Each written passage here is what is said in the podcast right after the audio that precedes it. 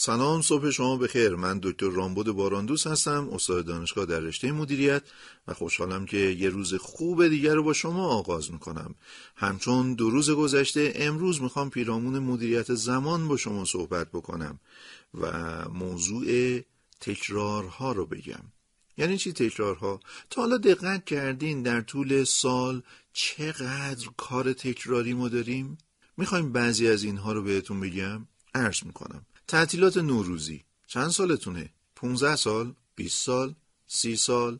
40 سال؟ پنجاه اگر پنجاه سالتون باشه پنجاه تا تعطیلات نوروزی رو تا حالا تجربه کردین.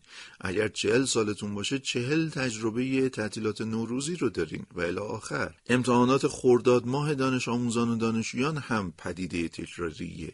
اگر شما تا دوره دیپلم و پیش دانشگاهی رو سپری کرده باشین حداقل دوازده تجربه امتحانات خورداد رو دائم داشتید. دانشجویان کاردانی حداقل دو نوبت کارشناسی یا چهار نوبت فوق لیسانس های ما حداقل تعدادی مشابه اینها و دکترا به تعبیر ساده تر یه تعدادی کار رو در طول سالهای مختلف داریم تکرارشون می‌کنیم.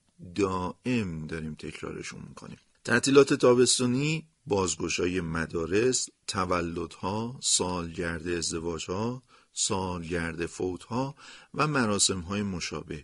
اینا همه کارهای تکراری که ما از امسال که دوباره تجربهشون می‌کنیم تا سال بعد که دوباره اتفاق میفتن یک سال فرصت داریم براشون برنامه ریزی بکنیم. خیلی خیلی برای من جای تعجبه که گاهی اوقات حس می‌کنم آدم ها وقتی به این موعدها می‌رسن یادشون میره. نمی‌دونن چه پیش بینی باید می‌کردن. یک سال وقت داشتیم واسش.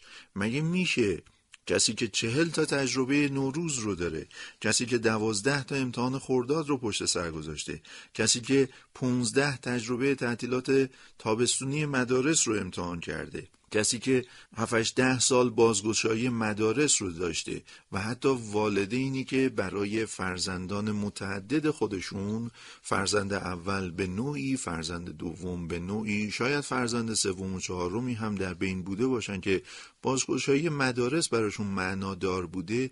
اونها هم تجربه این ایام رو بارها تکرار کردند. اگر در این شرایط ما توجه به این تکرارها نکردیم خیلی خیلی باید تجدید نظر بکنیم ما زمانهای گرونی رو داریم که یادتونه یه روزی با هم محاسبه کردیم و محاسبه ما به این نتیجه رسید که هر دقیقمون چقدر پول در میاریم یا چقدر برامون ارزش داره. از امروز می‌تونید یک کار ارزشمند رو انجام بدید. لطفا همین امروز یه جدول تهیه بکنید جدولی که در اون 32 ردیف و 13 ستون رو داشته باشه. تعداد ستونهای شما دوازده تا از سیزده تاش اختصاص به دوازده ماه سال داره و ستون اول جاییه که اعداد یک تا سی و یک رو می نویسید بنابراین از سیزده ستونتون دوازده تاش دوازده ماه سال و ستون اول عددی یک تا سی و یک رو لطفا یادداشت بکنید. ردیف های ما سی و دو تاست.